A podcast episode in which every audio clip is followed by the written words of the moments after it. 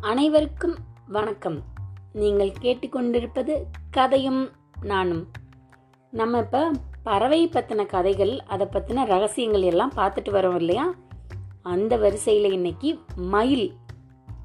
எல்லா பறவையும் பார்த்துட்டு மயிலை பார்க்கலனா எப்படி? அதனால இன்னைக்கு சிறப்பு வாய்ந்த மயில். ஏன் மயில் சிறப்பு வாய்ந்ததுன்னு தெரியுமா யாருக்காவது? நம்ம நாட்டோட தேசிய பறவை அது. இப்போ எப்பவும் போல மயிலோட சிறப்புகள் அதோட சேர்ந்து ஒரு கதை. முதல்ல சிறப்புகளை பார்க்கலாம். மயில் கூடிய மொட்டிலும் கோழி வகையை சேர்ந்தது. பி காக் காக் அப்படின்னா கோழி தான் இல்லையா? கோழி வகையை சேர்ந்தது. ஆனாலும் பார்க்கறதுக்கு ரம்யமாக இருக்கிறதுனால மயிலுக்கு தனி சிறப்பு வந்துருச்சு. ஆண் மயிலுக்கு தான் தோகை பெருசாக இருக்கும். பெண் மயிலுக்கு தோகை இருக்காது. பெண் மயில் கூடிய மட்டும் சாம்பல் நிறத்தில் தான் காணப்படும். அதோட கழுத்து மட்டும்தான் மயிலுக்குண்டான மயில் பச்சை நீலம் அந்த கலரில் இருக்கும். பெண்மயிலுக்கு தோகைகள் கிடையாது. ஆண் மயில் தான் தோகையை விரித்து அழகா ஆடுறது எல்லாம் பண்ணுறது ஆண் மயில் தான். மயில் பதினஞ்சுலேருந்து இருபது வருஷம் வரைக்கும் வாழும். ஒரே நேரத்துல ஒன்பது முட்டைகள் வரைக்கும் மயிலால போட முடியும்.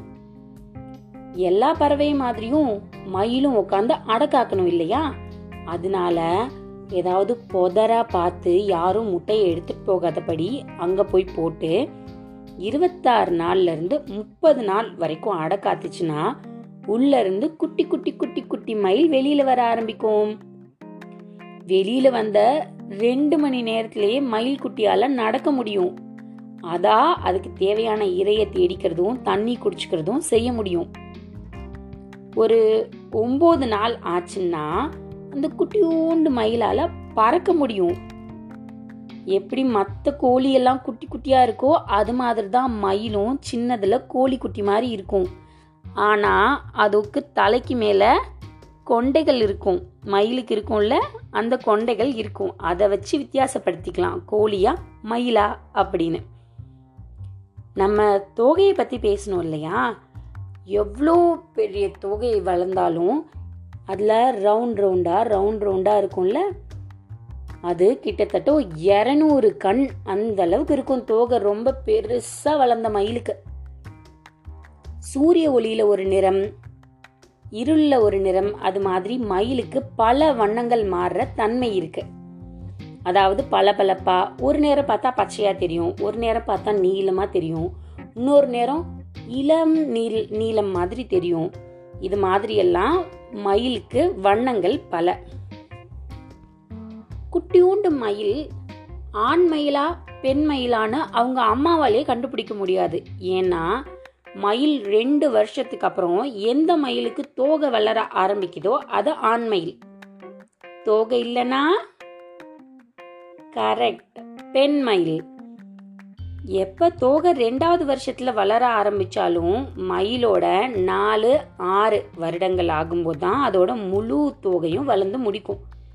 தோகைகள் ரொம்ப அழகா இருக்கும்ல பார்க்கறதுக்கு ஆனா மயில் வந்து ஐப்பசி கார்த்திகை அது மாதிரி மாதத்துல தோகைகளை அதுவே அதோட அழகால குத்தி குத்தி குத்தி குத்தி உடச்சு போட்டுருமா.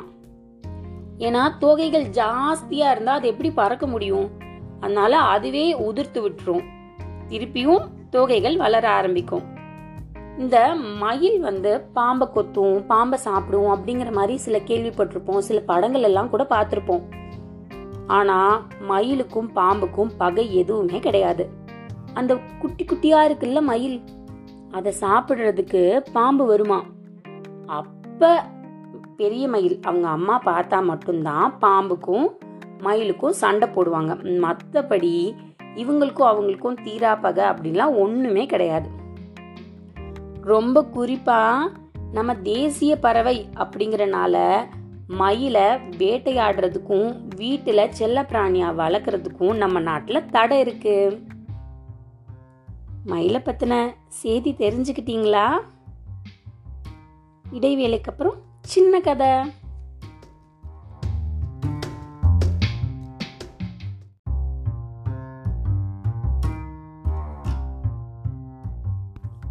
சகல வளங்களும் நிறைந்த காட்டில் அழகான மயிலும் வேற என்ன வளர்ந்துட்டு இருந்தது? அருமையா கூவும் இல்லையா? யார் கூவா? குயில் குயிலும் வாழ்ந்துட்டு வந்தாங்களாம். ஒரு நாள் குயிலும் மயிலும் பார்த்துக்கிற மாதிரி ஒரு சம்பவம் நடந்தது. நீர்நிலையில் போய் தண்ணி குடிக்க போகும்போது அவங்க ரெண்டு பேரும் ஒருத்தரை ஒருத்தர் அறிமுகப்படுத்திக்கிட்டாங்களாம். குயில் கேட்டுச்சான் ஏய் நீ பார்க்கறதுக்கே இவ்வளோ அழகா இருக்கியே நீ யாரு? அப்படின்னு கேட்டுச்சான் மயில் சொன்னதா உன்னை பார்க்கும்போது உன் குரல் வேற மாதிரி இருக்கும்னு நினச்சேன். நீ பேசுனா இவ்வளோ இனிமையா இருக்கே அப்படின்னு சொல்லிட்டு மயில் சொன்னிச்சா? என் பேர் மயில் அப்படின்னு. அப்போதான் குயில் கேட்டுச்சான் நீ பார்க்கறதுக்கு அழகா இருக்க. ஆனால் உன் குரல் கேட்கறதுக்கு நல்லாவே இல்லையா அந்த அளவுக்கு? அப்படின்னு சொன்னிச்சான் குயில். ரெண்டு பறவைகளும் நண்பர்கள் ஆயிட்டாங்க. ரொம்ப நாள் சேர்ந்தே எல்லா இடத்துக்கும் போகிறது வர்றது இது மாதிரிலாம் பண்ணிகிட்டே இருந்தாங்க. அப்போ தான் ஒரு நாள் குயில் சொன்னுச்சு நாங்கள் மனுஷங்க இருக்கிற இடத்துல சுதந்திரமாக திரிவோம். ஏன்னா எங்களை பார்க்குறதுக்கு எங்களை பிடிச்சி வேட்டையாடணும் எங்களை ஏதாவது சமைச்சு சாப்பிடணும் அப்படின்லாம் தோணாதில்ல. நாங்கள் குட்டியாக இருக்கோம் அதுலேயும் பார்க்குறதுக்கு நான் கருப்பாக இருக்கிறேன். அப்படின்னு நான் பாட்டு பாடினா நான் முன்னாடியே இருந்தாலும் இங்கேருந்து எங்கேருந்து அழகான சத்தம் வருதுன்னு மக்கள் எல்லாம் என்னை அந்த பக்கமாக தேடுவாங்க. அப்படின்னு சொன்னிச்சான். மயில் சொன்னிச்சான் நீ சுலபமாக சொல்லிட்ட. ஆனால் மக்கள் நிறைய பேர் இருக்கிற இடத்துல வாழ்கிறதுக்கு எனக்கு ரொம்ப பயமாக இருக்கு. நான் கத்து நான் சத்தம் போட்டேன்னா